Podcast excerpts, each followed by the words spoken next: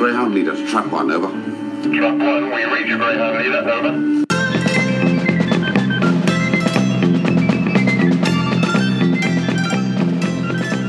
Welcome to the Trap One podcast. I'm Mark. I'm Simon. And I'm James. Thanks very much for joining me, guys. That's okay. You're very welcome. So, The Web Planet is out on vinyl today. Uh, so that's all the excuse I need to round up a couple more Doctor Who fans and have a chat about the episode.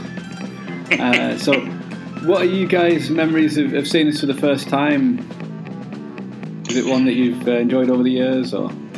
Um, well, Yeah. I first I first saw it on DVD. Um, I wasn't completely taken with it, to be honest with you, on first viewing. I'll be honest. Um, it's one I left right till last. Mhm. Um, yeah, it's not up there with my absolute favourites. It's it's no Curse of Fenric in, in my opinion, but that's that's just my humble opinion.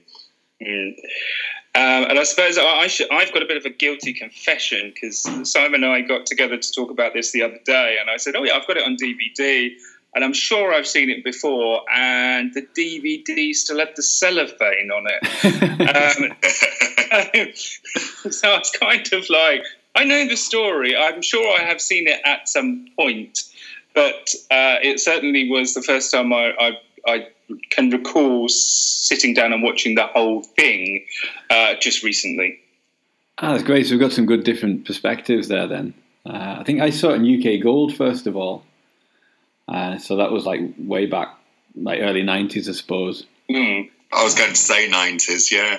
Mm. And then I think when I was at university, it had a re- like a BBC Two late night repeat. That's Uh, where I Really? have seen it. I'm sure I have seen it, and I bought the DVD, but I, I was convinced I had seen the story before. Yeah, I, I just remember one night at university, I, I was I was flicking through the channels and it came on, and I was like, "Oh, great, the Web Planet!" And um, my flatmate came in, and I was going to hurriedly turn it over. He said, "No, no," he said, he said, "No, no, we'll watch it." And I think it was because it was black and white, and he thought it would be more sort of um, uh, kind of meaningful and uh, you know, kind of a little bit, uh, you know, Worthy. Yeah, a bit worthy because it was in black and white, and then we watched it, and there's the, the guys dressed as butterflies running around, and the, the ant runs into the camera and stuff, and I think it quickly uh, dispelled his illusion. But the bit I really remember was um, the bit where Ian and I want to say Vrestin. I'm not really good on all the the different names of the Menoptera. I'm not really that clear on them. Yeah, I think it's Preston. I think you're right. Yeah. They're, they're having the sort of um, uh, the top of a crater or something, and they're, they're having a conversation, um, just kind of having a rest. And, and Ian's sort of lying on his back, and um, we're both quite taken with the idea that it looked quite post-coital. So we're still in that. With a giant moth. So, yeah, Um, yeah, I can imagine this being viewed late at night. I really can. Um, kind of one of those weird things that you catch when you when you're falling asleep on the sofa, and one like like one of those late night Channel Four things, and then you wake up in the morning, you think. Did I really watch that? What was that mm. thing called? And you one of those things that you never find out what it, what it's called, what it was, and yeah, because the whole thing is dreamlike, isn't it? yeah, It's kind of 19 sort of 50s B movie in a way.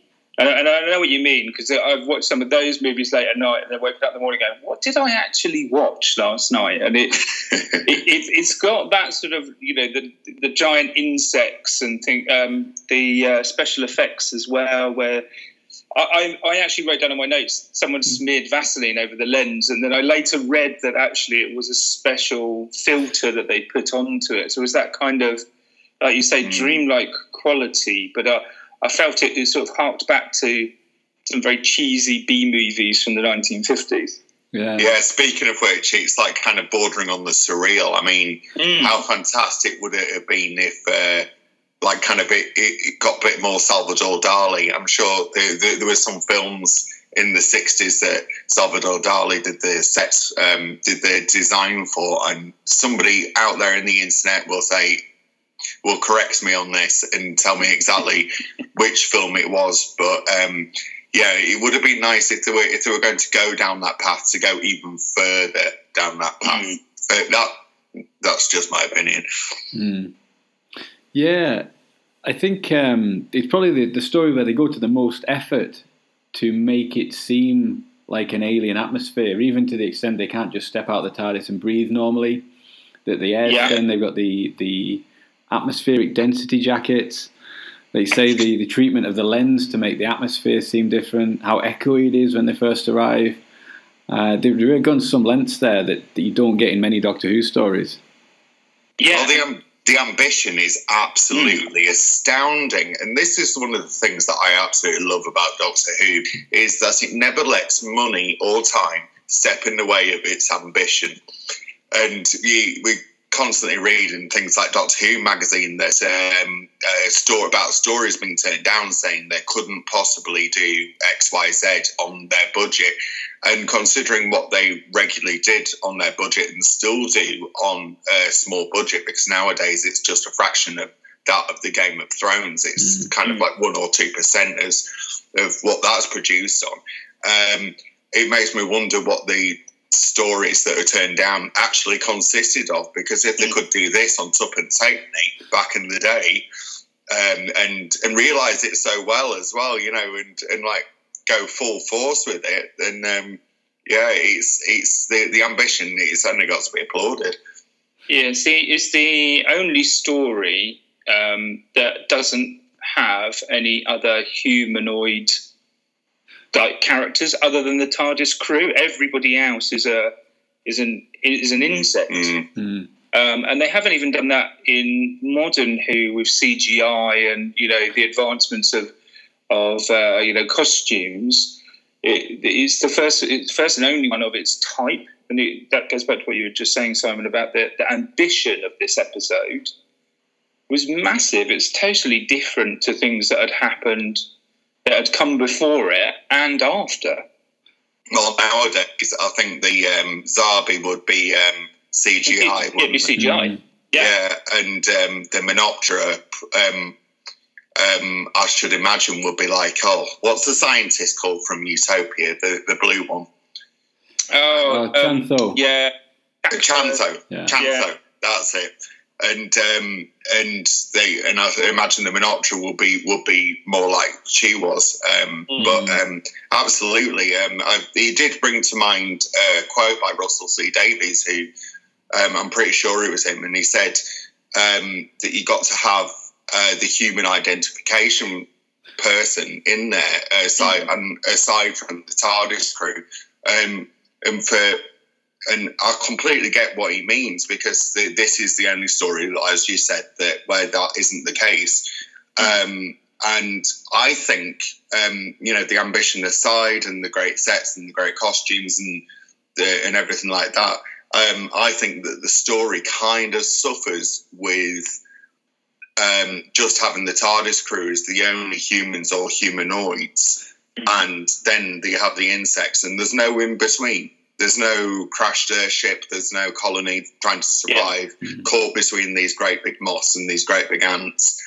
It's just the great big ass- moths and the great big ants. So, and then you've got the uh, the larvae thing that Oh, the larvae like a- guns, yeah. That, that looks a bit like a shredder is stuck on legs.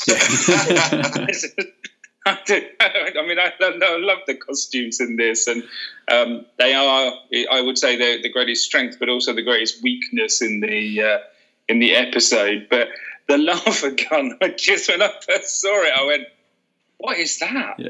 And uh, It's the hairbrush. Yeah. it does. It looks.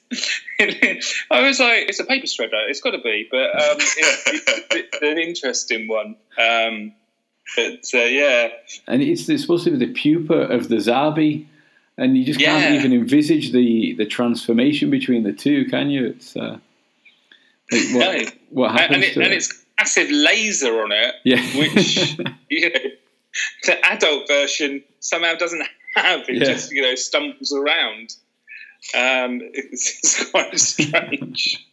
I'd love to see. Um, I'd love to see somebody's modern take on this. All these uh, people who on Twitter and uh, and on YouTube, and they and they ren- re-render all these uh, old TARDISes and things like that, and Mm. and do modern takes on classic Doctor Who. I'd love to see somebody's take on this. I don't think I've ever seen anything from the Web Planet like that. Mm. Just kind of re- just faithful recreations. I'd quite like yeah. to see somebody uh, updating it and perhaps that mutation from larvae to, to Zarbi, as you say. and I think what you're saying about the Russell T Davies thing, because what he said was something like nobody's interested in the uh, the Zog monster threatening the Zogs on the planet Zog or something, mm. doesn't he? Yeah, yeah. What yeah. you get now is, um, like with the Silurians, you would get the more humanized. Uh, I think yeah. that, mm-hmm. the point you're making, like with Chantho as well. Um, yeah. They'd have to be more identifiable like that, wouldn't they? You wouldn't get um, you know, like a Zarbi that's just you know, kind of a, a, blank sort of face, and uh, even the uh, the the Menoptera, they're not that expressive because they've got those sort of furry cowls and mm. things, and you wouldn't have those really mannered arm gestures for communication because you'd have to make them much more. Uh, much more human-like, um, and that's another way of making them very exotic, isn't it? Those uh, the way they, they communicate, which I suppose is like insects. Uh, you know, they communicate by dance, don't they? Uh, yes. So, yeah. They, they, actually brought in a choreographer to to do the the, the movements so that they weren't um, human like. You know, they actually hired someone in to, to to take them through what their movement should be like, and it does look odd. Uh, it, it, doesn't mm. look like it's a natural movement at mm. all. Um, yeah, that was uh, Roslyn de Winter. She was the one yeah. who played Reston. Mm. And she's the one who um, who did all the choreography to you know like kind of to make it alien. And on the um, extras on the DVD, uh, which delved into in preparation for this, and the, and they said that they worked hard to to make it to make it more alien, and they succeeded. Because even the speech patterns of the Menoptera are, are, quite different, and the way they pronounce names, like instead of Ian, they sort of say like Heron or something, don't they? Yeah, to, to kind of something that they can uh, associate with. Mm. Um, I really like the um, the underground ones. Is it the Optera? Yeah, Optera. I, I, we, that was the, the main, my main discovery on buying the DVD, having never seen this, read about it. It's like one of those things that you read about in Doctor Who for years before you see it. I had no idea they existed, honestly. So it was, I, it was an old, it was a new old monster, if you see mm. what I mm. mean. And I loved them. They're grunting speech, they're hopping about, they're big floppy uh, bits on their faces. I was going to say yeah. that there, there, are multiple arms that don't. Yeah. don't Absolutely. they look like a toy as well, don't like a foam toy that, that a kid yeah. would have. But the thing that occurred to me with them is they would be great for kids to emulate in the playground. The way the the way they yes. sort of hop around and the way they talk and that kind of thing. It's it seems like it's geared towards that a little bit. Mm. Yes, absolutely. Um, I think that they were a kind of a late edition. Mm. Um, on, on the uh, as I say on the extras on the DVD and uh, and the powers that be came in said you know and said what are these guys doing and they said oh yeah yeah we just added them in because they, they, needed that extra thread in the story that was clearly missing. Yeah, I think yeah, right. It wasn't in the original script, and the director and script editor, I think, came up with them between them. Yeah, um, yeah. leads to that incredibly gruesome moment, though, where when they're digging through the wall and the, oh. the acid starts coming, and one of them just immediately plugs the gap with their head. um, to save the others, and then the camera lingers on the corpse for far too long, doesn't it? Absolutely. I mean, how horrible is that? So you imagine you were a kid in the '60s and you're watching this, and you love these hopping, mad, weird underground aliens, and they're quite cute and then one dies horribly, and it just stays there. And there's mm. long lingering looks from Ian and onto this corpse with its that's dead, with his head stuck in a wall. the other bit as well, when when they kill one of the um, larvae guns, and they uh, yes. one of the, I think one of them up lifts it up and sort of crushes it against the wall. Uh, and there's no gore or anything, but like everybody stood on a bug at some point, and you can just kind of you get that, and the reactions I think from Barbara and other people uh, that like this is a pretty gruesome, like squashing it against the wall and crunching it. because one of them's killed in front of Barbara, aren't they? Earlier on as Mm. well. Yeah. There's, there is there are some quite like you say they're not gruesome, but there's quite a, quite a few deaths and they're quite ob- you know obvious. They they happen in front of the characters. Yeah. Um, see them react to that. It's quite yeah. And the Menoptera that has its wings bitten off by the Zarbi as well is. Uh, Oh, that's horrible, isn't Yeah. it? it? And it, it's, but you know, it's like um, like a, a, a kid, a horrible kid, you know, kind of plucking Mm. the, the the wings from a butterfly. It's oh, But then Yeah. you do get to see some of them fly around later on in the story, and it's. I was a bit sort of, oh, that's a bit panto. It's kind of just like if someone flew in from the side. but again, it- you know, back back at the time, it probably would have been, you know, quite a good effect. Um, yeah, you don't you don't see that often.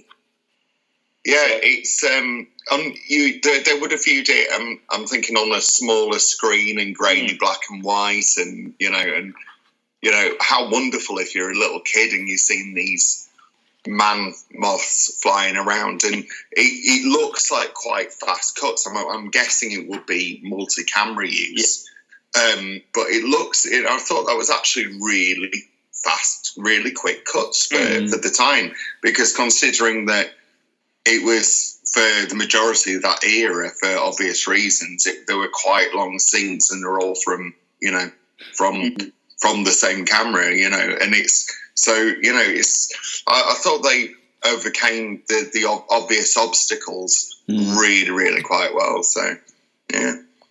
And I think from from what I was reading, there was quite a lot of obstacles, particularly timing. There was quite a lot of issues with having to overrun, um, and and it's kind of it's kind of strange because I, when I was watching it the first time, and I made a few notes, and I was like, oh, I wasn't quite sure about one or two moments, and then I went, away and looked them up afterwards, and the, there are actual errors which they've had to leave in because they ran out of time yeah. for filming.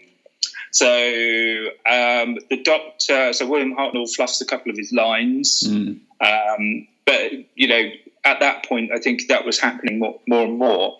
But there's things like one of the Zarbi, it just walks into the camera at one yeah. point in episode three, and, and you hear it sort of like make a noise as it falls on the floor, the costume that sort hits the floor. Uh, there's another point which I actually went back to watch where the point where Ian goes into the rockfall. I think it's episode four, where all the um, the dust falls on him, um, and you see this happen, and you can hear someone laughing. Someone, someone in the background is like, I don't know whether it's him or it's production team or someone's just having a giggle in the background. And it's, it sounds really odd. So there's, thought yeah, that. there's a few things that I think the ambition the story got, you know, was, was, was probably more than the budget or the time allowed in order to do it. But I think, yeah, a a program like Doctor Who is always making, you know, trying new things, taking those risks. And I, I think in this case, um, there's a lot. There's a lot of, of things that they're trying for the for the first time. Mm, absolutely I, I think you i think you're completely right there and it's just they're really really pushing the boat out with this um uh for and i keep thinking back to an adventure in space and time the Mm. the um, kind of I'll keep on to say biopic, but it's not it. But the drama about the early days, um, and there was and there's one short scene in it about um, I think it was Verity Lambert having a naff with William Hartnell about le- about the possibility of leaving, Yeah. and in the back, and then there's this Menoptera with a fag in his mouth. yeah. and I just thought, oh yeah, yeah, the web planet, of course, yeah. Um, I read, I read on the TARDIS wiki page that um, it was at this point that William Russell decided to leave. Yeah, I read that. Um, and um, there's an episode where um, Jacqueline is not in it, isn't she? Yeah. Took a, took a week's holiday, and I know she was unhappy with being excluded from the the credits. Oh, Ah, right. yeah, it seems a bit mean, that, doesn't it? Mm. Yeah. What do you think of William Hartnell in this episode? I, I quite like him. There's, there's, there's, there's two things that stand out for me with, with him in this episode, in this um, serial. One is where he says about bring the hairdryer thing down, which I, don't know whether that's a line or I just thought, you know, when he was when he was uh, communicating uh, with the uh, with the alien, he just goes, "Oh, bring bring down the hairdryer thing." So either he's forgotten what it's called or it's just just said it, uh, which I really loved. Uh, and then the other thing I wrote down here, and uh, and this is a completely innocent comment that I've wrote, written down here, is the doctor's ring. Um, which which I didn't. I, I, I, was, I was like, suddenly he's, he's got this ring that somehow operates the doors. But then I understand that he's also in the Daleks' master plan.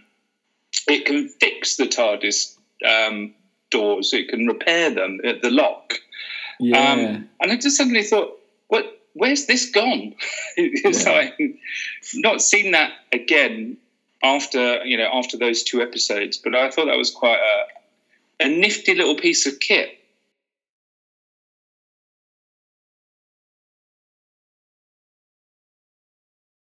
Any other time I've, I've seen that in Doctor Who was in the comic strip in Doctor Who magazine during the 90s.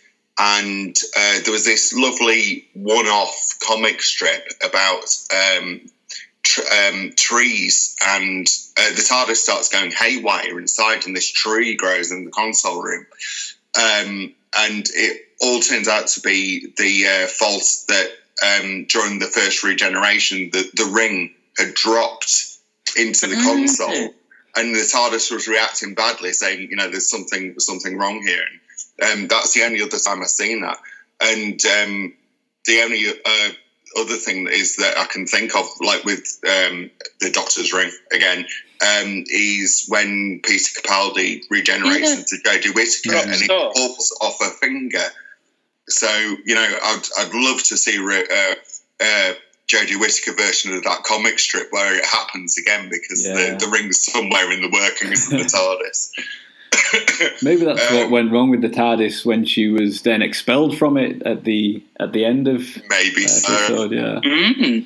I suppose it's really the sonic screwdriver's replaced that, hasn't it? In terms of giving Yeah. the Doctor Yeah. a portable device that can kind of open doors and, and, and manipulate things like that. Uh, but yeah, in the Dalek Master Plan, they're locked out of the TARDIS, and he, I think, reflects the sun's rays using the ring, and, it, Mm. and it allows him to open it. Yeah, it's um, the Doctor's always needed some sort of gadget because he is he is quite the gadget man, isn't he? Mm. Um, Yeah. the, the bit I liked with William Hartnell in this story was um, there was when the Zarbi he, he sees the Zarbi have got the TARDIS in their kind of lair thing, Mm. and he says, "Who's been in my TARDIS? Come on, which of you ants was it?" Yeah. and, I, and I really expected him to say, "I'll tell you, Dad." Yeah.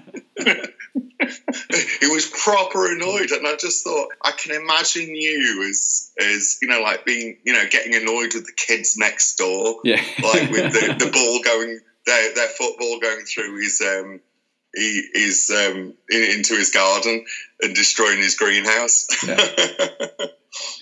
I think I feel like yeah, early on in the episode, he's he, he's like you say, he's flubbing lines and things, and when he identifies that they're on the planet Vortis, Ian says which galaxies in that is that in Doctor, which feels like that's uh, William Russell feeding in the line.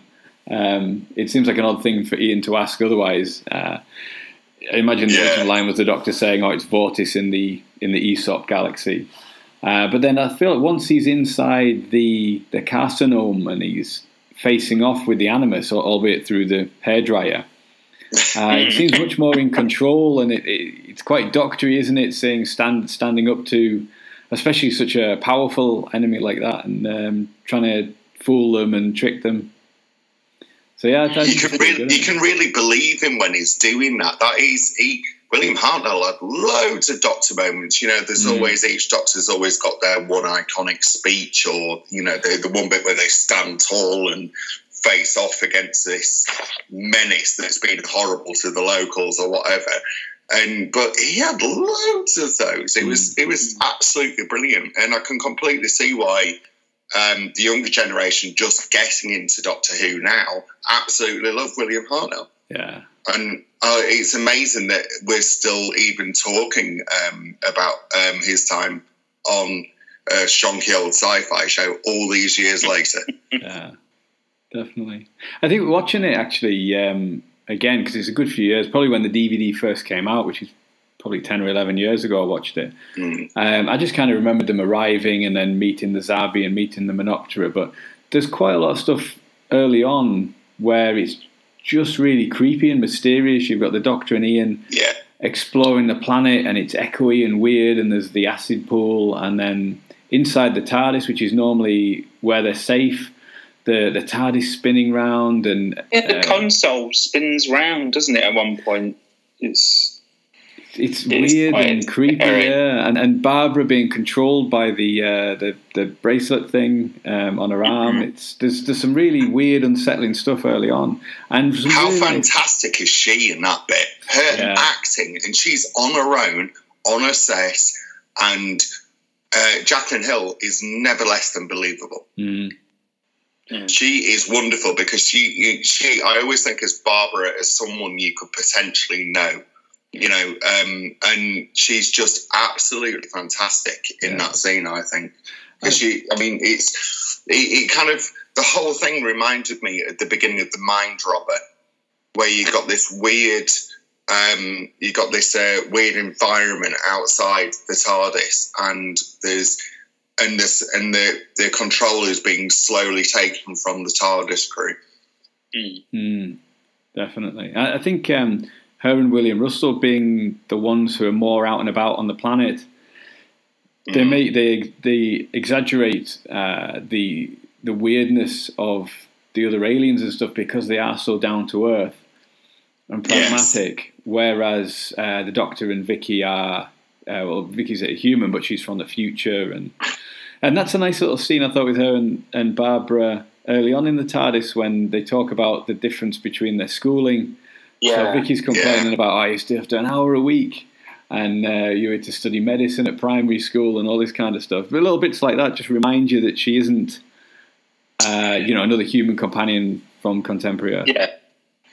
Although, although I will say there's something about that scene because I'm sure uh, Vicky asks for, um, doesn't she ask for something, something to help her sleep, a sedative, and Barbara gives her an aspirin. Yeah, Yeah. yeah, it's um, yeah. I didn't spot that, but you're right. Yeah. it's like, well, I think there might be something to be said for an hour a week in front of a computer. um, also, um, well, what? How do you think? Oh, I was I was watching it, thinking, how would this be different from uh, Susan and Barbara having that having that conversation? Would it be any different to her and Vicky? Do you think? Hmm, it's a good question. Because I think I think of Vicky as a completely different character, and um, but you know, just occasionally, and I and I just and, and I do wonder, you know, it's like um, if um, the is she just a Susan substitute at times when they don't know what to do with it when. But okay, uh, you know, like uh, on a lot of times, she she really, really does have her own personality, and a lot of that is down to the actress. I think you know, I think she was absolutely wonderful in the role. But I was thinking a lot about Susan during that um, during that exchange. She's braver, isn't she, Vicky? I think. Uh, Susan was a lot more timid and, you know, Yeah. grandfather, stuff like that. Uh, Vicky's got a lot more pluck and uh, Yeah. she, she kind of get seems to get involved a bit more. yeah, yeah.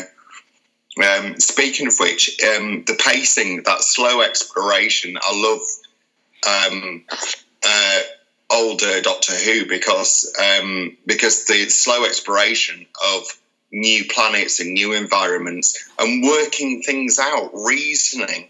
Like there's no time for that now because it's all breathless pace and Mm. it's quite hard, you know, and it's quite hard to catch up. And before you know it, you're in absolute danger. But back then, they had the time to say, "Oh, where are we? What is that water? Is that sulfuric acid? Is that you know, is that rock actually alive?" Um, and it, it remind, kind of reminded me of the uh, part one of the Ark in Space, which is one of my favourite episodes. Mm. Because of, and it was just the regulars fathoming out where What the hell they are Yeah. and why you know and when they are as well.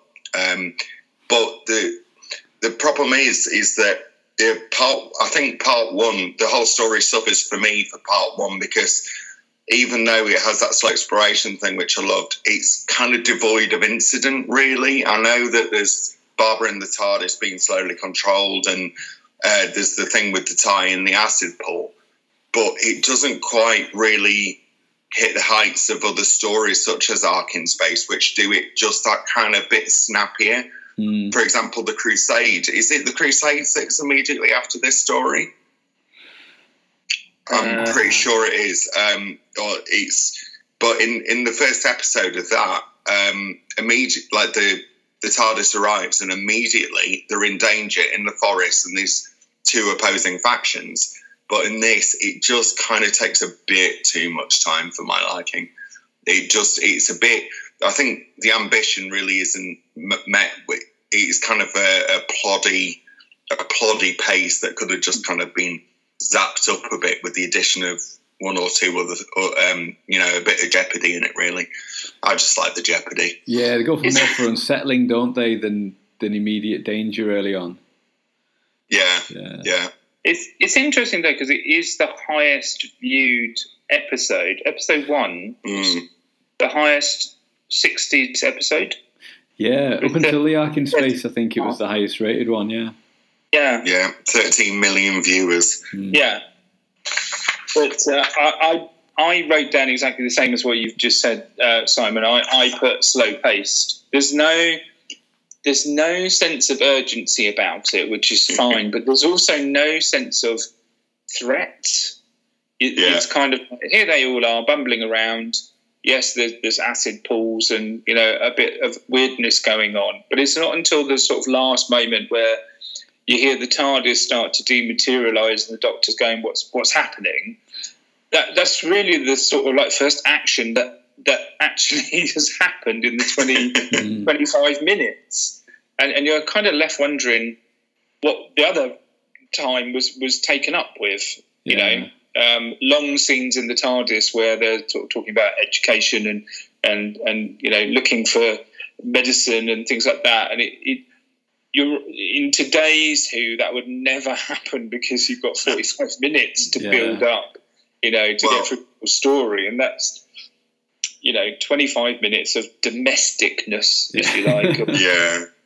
Um, and uh, was it uh, the director Richard Martin also did the chase? Mm. and in that the in the in for the first bit of the chase well um they're they're kind of exploring Aridius um but kind of juxtaposed with that the daleks are, sent, are closing in on them so you got this sense of jeopardy where the daleks are closing in on them but the tardis crew don't know this and they're just clowning around looking at gins and stuff like that and you know and laughing about um myths and castles and things like that because, but that cutaway to the Daleks is the jeopardy. I mean, we could easily have had a spooky voice telling the Zarbi to, you know, to go and investigate the newcomers, and that would at least have added um, kind of a little bit of tension to this, and you know, because.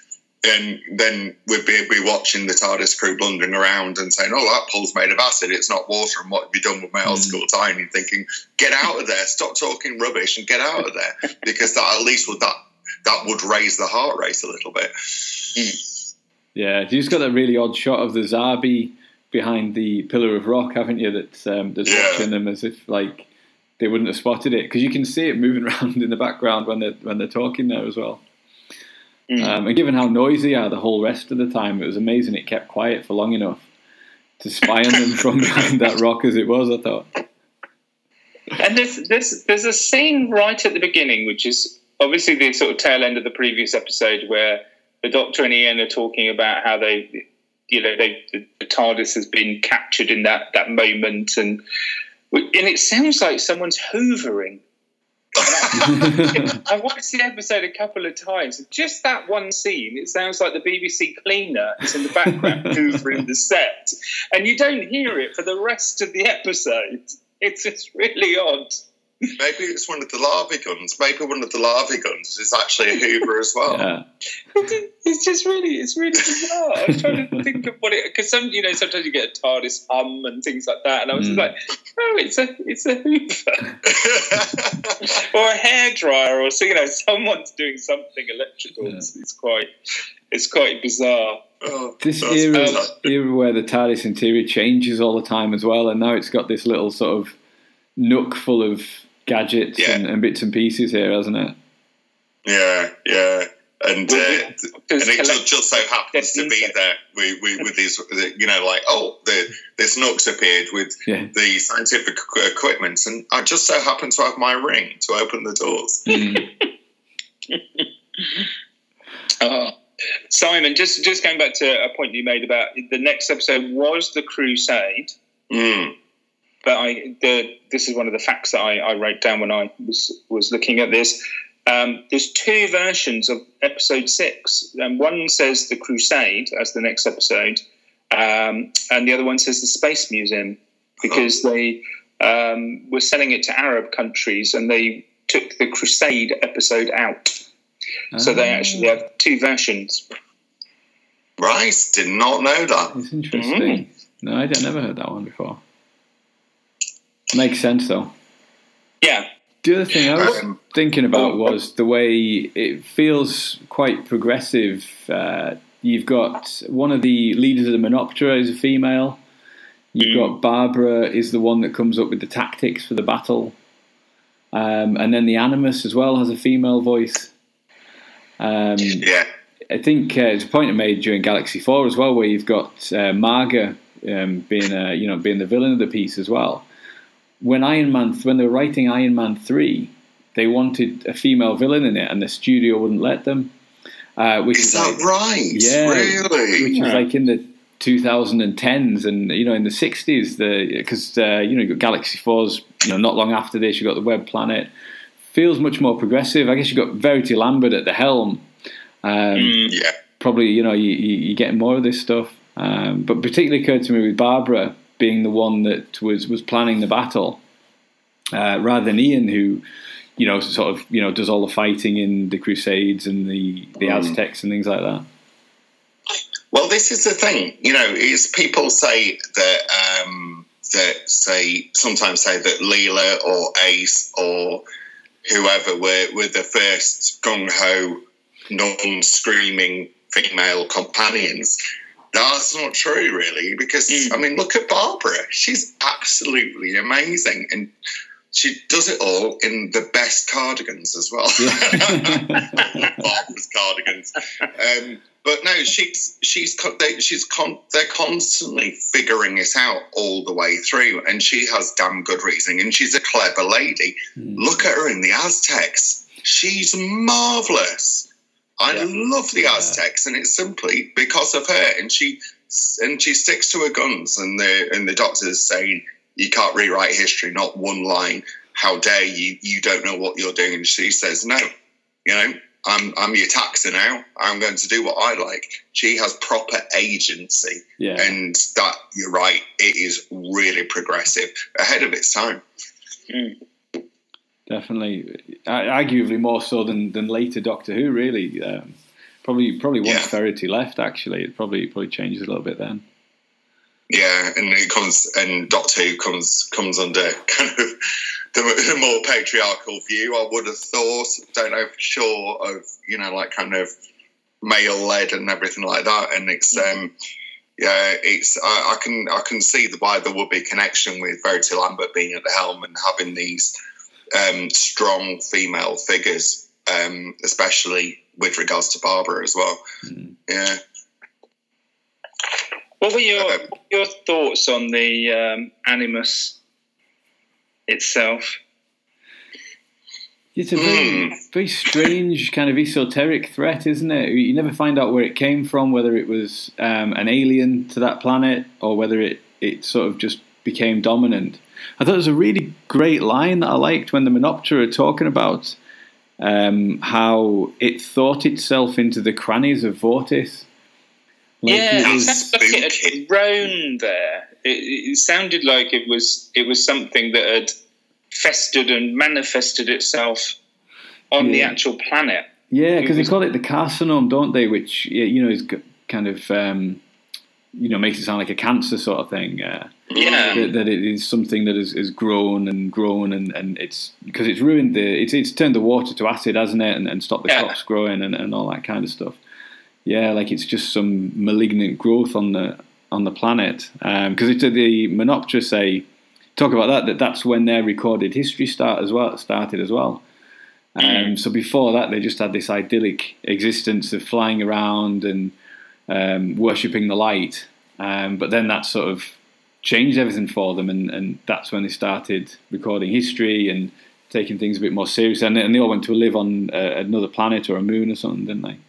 Yeah, that's right. Yeah, they they, they left because. Uh, Zarbi had been controlled mm. and, and basically had, had, driven them off. I love the thought of the Menoptera worshipping the light. I can just imagine this great big bulb and them all flying, going bumping into it, going, oh, yeah. oh. I looked into um, the because um, I love the derivation of words, where words come from, and I looked into it, um, and butterflies and moths apparently are from the order of Lepidoptera. So I did wonder if Menoptera comes from men plus Optera, you know, men mm-hmm. man moth, basically. Uh, and I thought that was quite clever of, you know, the, the writer Bill Strutton. I thought that was quite interesting. Hmm. Yeah, that would make sense. Yeah, yeah and apparently Isop is is a shrub found near the Caspian Sea. Ah, right. because uh, he's Australian, um, Bill Strutton. Um, yeah. One of the things I read about was part of the inspiration for this story was uh, when he was a boy, he'd seen two bull ants fighting, and when he tried to intervene, um, one of them bit him. Um, right. I guess probably kind of left him with a lasting, you know, kind of fear or you know mm. trepidation about ants, and that that was part of his uh, part of his inspiration. Um, and Roslyn de Winter, also Australian, so quite a heavy anti Antipodean influence? Mm-hmm. Yeah, um, I I read up on Bill Strutton that um, uh, that he learned to write as a prisoner of a prisoner of war in World War Two. Yeah, because obviously you'd you'd have time to you know to, to write, and he died on the 40th Doctor Who's 40th anniversary. Oh. On the day, yeah. Um, he was apparently, he was going to do another story for Pertwee, but it was shelved for some reason. I was try- I tried to find out more about that, but I couldn't find mm. it. So um, maybe somebody can put it on the comments and tell tell us more. Mm. Yeah, because in the Pertwee era, they tended to use the same writers again and again, didn't they? Mm. Yeah, um, so, yeah. It would have been unusual uh, to have him in there. But yeah, I mean, if there's any drafts around, you'd think somebody would have adapted it uh, um, either Big Finish I think or... it's. I think someone's done it for Big Finish apparently, but I don't know which story it is. Ah, right. Yeah. Um, um, I thought there was a nice nod in the modern series because isn't the face of Boe from the Isop Galaxy? Ah, I, I believe so. Yes. And it's just, I, I find it amazing that that you, you, have this one story and it and it still has echoes all these years later. Like you know, um, what is it, 40 odd years later, and there's this mention of it from a writer who obviously absolutely loves this story, or, mm. um, you know, so, and just putting a, a, little cheeky mention from the web planet. Yeah, please us old fans. Yeah, uh, that one, that one passed me by as well. I didn't, I didn't spot that. Yeah, That's a good one. Um, you've got, you've got Martin Jarvis who makes his first Doctor Who appearance, first of three Doctor Who appearances, I believe. Mm, yeah. Mm. He went on to Invasion of the Dinosaurs and Vengeance on Varos. he's great as Martin Jarvis. He's brilliant yeah. in anything he does. He's so he's so understated usually, isn't he? He is. He's, he's one of those those great sort of character actors. He's very versatile. Does quite a lot of different things. But uh, yeah, I didn't I didn't actually realise until I was reading up about it afterwards. Yeah, um, you wouldn't know it's him, would you? No, not under all that. No. one thing, one thing I've always wondered is um, there's kind of a spooky atmosphere in, um, especially in the in the first couple of episodes. Um, and I've always liked how the way that Patrick Troughton in late in in the future years from this story made the word alien sound spooky, and it's just the way he used to say it. And I, and I wondered when alien stopped being spooky on the same level as say ghosts and ghouls. You know, nowadays mm. it's more probably scientific and you know, and um, from from the science point of view. But in this, it just all seems like kind of eerie. Do you know what I mean? It's more atmosphere than um, than scientific basis. I just wondered what you guys thought. Yeah, because some of the some of the stuff is, isn't really explained, is it? Like the the Animus's control over gold, how the how and why the TARDIS console is spinning. That that stuff is a bit yeah. more yeah. supernatural, isn't it? It's like poltergeist or something. Exactly. Yeah. Because the Animus actually moved a whole moon as well. Ah, yeah, they said all the moons appeared in the sky that That's, weren't previously yeah, Yeah, it, it, was able to move the the moons into the closer to the planet for them to escape. So it's, it's, it's massively powerful, but yet you still don't know that much about it. No. Yeah, it's, it's um, and that's the thing because I mean, how many in the in the modern, modern series, how many things go go unexplained?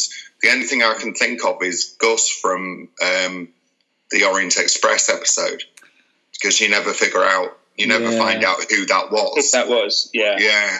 The... And that's the only one I can think of off the top of my head. And there's, it's just that I think aliens for us and the concept of aliens has stopped having that kind of supernatural aura mm. that they used to.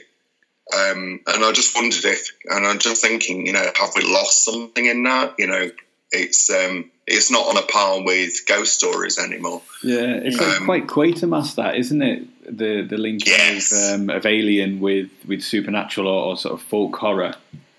Yeah, which is probably more yeah. of an influence in in Doctor Who's early days. Yeah. Well, the influences from pop culture would have been quite different back in the 60s to to what they are now because everybody working on it would have grown up, um, would have been born in what say the the 20, 1920s, 30s, mm. 40s. You know, so they um, they would have been reading and exposed to different stuff, I suppose. And nowadays we have these these Hollywood blockbusters and what have you, and you know, it's uh, times times change, I suppose. Mm. I mean, overall, how what what were your, you know, if you were to say, not necessarily a rating, but how would you view it as an episode, a story? Um, I think, I think it's definitely not one of my favourites. I can really appreciate the ambition, and I think it's wonderful for that. But for me, the pacing really lets it down. You could really either inject an, another subplot, say, I don't know, crashed Earthship into it and mm. humans being caught up in it. I think it's let down by the TARDIS crew being the only humanoids.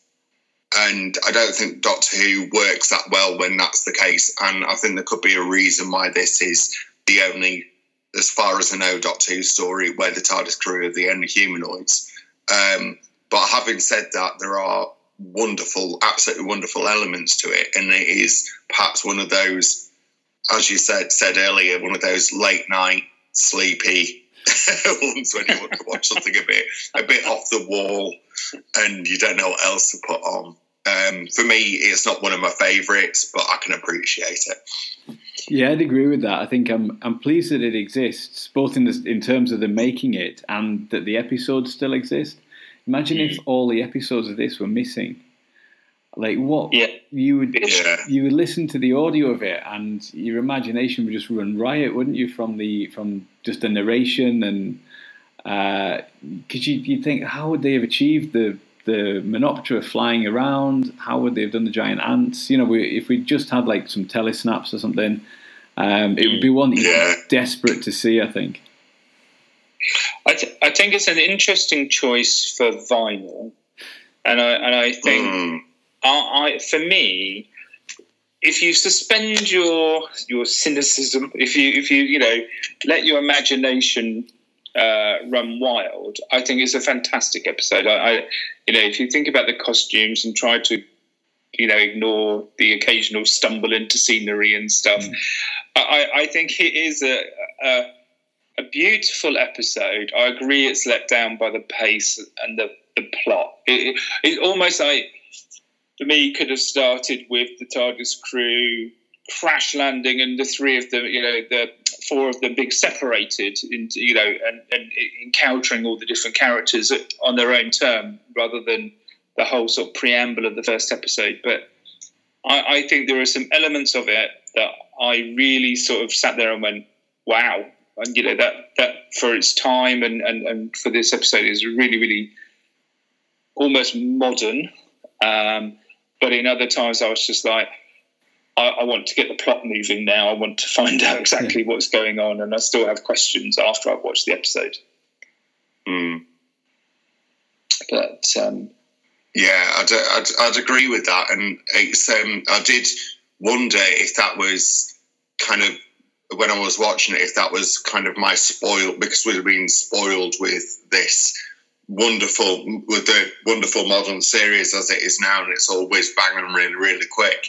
And I did wonder if that was the case. So I watched the Crusades afterwards, and I thought, no, it's not that because the Crusades is packed full of incident Hmm. and it has it ebbs and flows and it has its talky bits and it has its um, kind of getting captured, escaping, getting captured and stuff. All those well-worn Doctor Who tropes as they are now. But um, yeah, it's like con- so. I, I came to the conclusion that in the end that it wasn't um, an expectation for it to be like the series as it now as it is now. Because if you also look at the um, at the time meddler, that's that that has a nice pace to it, but it is it has lots of tantalizing things in it. Like for example, the monk suddenly, you know, wh- whipping out his um, his uh, binoculars Yeah. to, Yeah. to to look at the ships approaching, and you think, oh, you know, and there, there's not enough to draw you in. You know, it's. I can see where the where the writer was coming from with it, but it's just not quite enough for my liking. Yeah, he's got so many ideas. It would have been really interesting to see him come back and write something else. I think particularly as with Terrance Dicks as script editor, Yes. who you know could make things a lot tighter and, and knock them into shape. To see, Yeah. you know, because that's what they talk about the the Bristol boys, don't they? That they just had this plethora of ideas, but they needed Terrance Dicks to sit down and go like, basically, right, use this, this, and this, and write it like this. Uh, so it would have been interesting had he written for Pertwee, how that would have come out working with Terrance Dicks. Yeah, I completely agree. That is actually uh, a tantalising thought. Is that I'd love love to have seen that. Yeah, You can't you can't beat Terrance Dicks. No, that's in my opinion. yeah, he, he brought just um, a sheen and a level of quality to to those five seasons, um, and a consistency I think that that you don't get uh, in many other eras. Um, because by all accounts, he, he did every third draft. Um, you know, put put lines in and, Yeah. and just Yeah. kind of tidied everything up. Yeah, well, well, this this is the thing because, and then it, it, brings about a consistency, doesn't it? And I'm I'm pretty sure that current showrunners um, perhaps do the same thing in order to Yeah. get, kind of like make it make the series nice and even. And um, and Doctor Who being Doctor Who, there's always going to be ups and downs in every season. Um, but yeah, no, I, I, think you you you you're most likely right. That that would have been lovely to have seen, mm. and you can imagine kind of um, uh, boiled down version of the web planet nowadays, but with added with with added extras. You know, like with the CGI Zarbi maybe, and um, and perhaps one or two animatronic um, Menoptera. Um, but kind of reduced to maybe one episode yeah. would have been fantastic. yeah. I wonder if the Rings of Akhaten is the closest we've had in the modern series. In terms of there being no, yeah. there's humanoids, but there's no human or people from Earth, is there? Oh, that's a good point. Actually, that's a that's a really good thought. Yeah, that didn't perform too well, though, did it? No, it was, no that it's probably I was going to say it's not an episode I particularly like. It's it's very visual. It's very beautiful. Uh, I find that in in some sort of ways similar to this. It's quite slow paced, and I just can't. I don't know. There's something about that episode. I, I watched it a couple of times, and I really struggle with it. And as much as Doctor Who is about monsters, I do wonder if it's really fundamentally to do with us, to do with the human race. Mm. You know, I mean, does it perform? Does it perform as well with without us? I'm not sure it does. Um, it's about um, kind of maybe an outsider's view of the human race, and um, kind of like looking down at us and and um, kind of deciding like where, where the good elements of us are and the bad elements of us are and mm. harking back to the RTD quote about no one cares about what's going on on planet Zog. Um, and I think maybe he actually had a point. Um, but all this sounds makes it sound like I hate the web planet. I actually absolutely don't. It's just you know there's elements that work and there are elements that don't. Mm. Mm.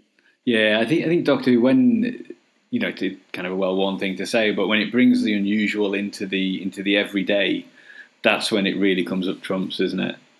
Absolutely. The yes, he's sitting on the loo and tooting back. yeah, yeah, that kind of thing. That's that's its its hallmark, really, isn't it? Um, and that's that's where it really really pays off.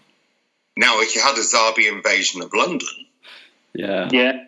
Well, that was the thing, wasn't it? They were they were trying to find um, a replacement for the Daleks constantly, and the I think they really yeah. heavily promoted the Zarbi along that lines. Um, but mm. you know, they don't talk. They uh, when they're not controlled by the animus, they, they're described as cattle. It, they don't really have. Um, it's shooting themselves in the foot, really, isn't it? Yeah, they, they don't have the, the legs, kind of,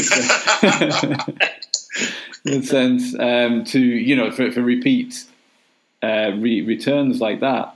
Um, I think they did do some stuff in the Doctor Who annuals with them, uh, where they, uh, they, they reappeared, but obviously never reappeared in the TV series. I think there's a big finish as well. Yeah, there's a, there's, or something. It's come. It's they, have sort of come back in the comics, and I believe they've come back in Big Finish as well. Yeah. So it's had quite an influence in consequent years, hasn't it? Mm. Definitely more so than I realised before watching this again. Yeah. And you sort of been through researching it, you realise that it that it that they have carried on. It wasn't just this one episode that the Animus has appeared in lots of different stories uh, across different mediums. Yeah, the I think the new adventures they sort of repackage the Animus and the Great Intelligence and the Nestene mm. Consciousness um, as being from uh, the Lovecraft canon, don't they? Of um, is it Old Great yeah. Ones or something like that? I think. Yeah. Yeah, it's uh, the great the great um, Doctor Who tradition of um, oh, how do they put it? Homages. Yes, Definitely yeah. not nicking stuff. Homages. yeah, Terrance Dicks, he said all you need in, in science fiction is a, a, really good idea. It doesn't have to be your really good idea, though. Yeah. yeah. I mean, it, but that's the thing because I mean, there's nothing to stop them returning. I mean, the Macra returned. Yeah. yes, and it wasn't even in the archives at the time. Um, they, there was no reconstruction. It's still not in the archives, but there was no reconstruction at that yeah. point. But they still brought the Macra back. That was properly one for the for the long term fans, wasn't it? Oh, absolutely, it was. And it's just that's just barmy. Yeah. Why would you even do that? But yeah, it works. you can't beat a good idea, can you? There'll, be, there'll, be, there'll be someone with a touch of nostalgia at some point who goes, hmm, I wonder. And then there'll be a reference or there will be some sort of uh, a view of, of a Zarbi or some, something in a, in a bar somewhere. Mm. Yeah, I can imagine the Zarbi uh, crawling out en masse out of the London Underground. Yeah. When you think I've you got could, that image in my head now. you could CGI hundreds of them, couldn't you? Now that Yeah. that would be the uh, that'd be the way to do it, like you say. Yeah. Oh, that'd be fantastic. Like a tide of Inva- invasion from the Isop galaxy. Yeah. like when you see the, the fire ants swarming uh, swarming across, uh, you know, like in a nature documentary, you could have Yeah. Yeah. I'd be swarming across London. I mean, it, but that's the thing because it's the, the it's the world it created was so rich that the background was absolutely wonderful. I mean, the the the story itself was a bit pedestrian and plodding, but the but you can absolutely imagine the the world of Vortis itself um, with this strange atmosphere and the gal- the Isop galaxy around it as well. You know, and it's just through uh, what little we know about it, and it's because I think for me it's because it's largely unknown, and it just gives it that kind of atmosphere and that wanting to know more. So hopefully one day I would happily see a sequel to this, quite happily. Yeah, come on, Chibnall. Yeah, absolutely. Get, get to it. Come on. Oh, brilliant. well, thank you very much for, for taking the time to join me today, guys. You're very welcome. Thank you for having us. Yeah, yeah. We'll get you back on soon, I hope. Yeah, absolutely. I'm up for that. Yeah. Cool. Uh, where can we find you on Twitter? Uh, I'm Uncle Beard 1978. And I am Jixter 2009. Excellent. You can find all the previous episodes of the Trap One podcast at trap1.podbean.com. Uh, follow us on Twitter as at trap1 underscore. Like us on Facebook. Subscribe on iTunes and uh, everywhere else uh, if you feel like it. Thank you very, guys. thanks very much for listening. Goodbye. Cheers. Bye.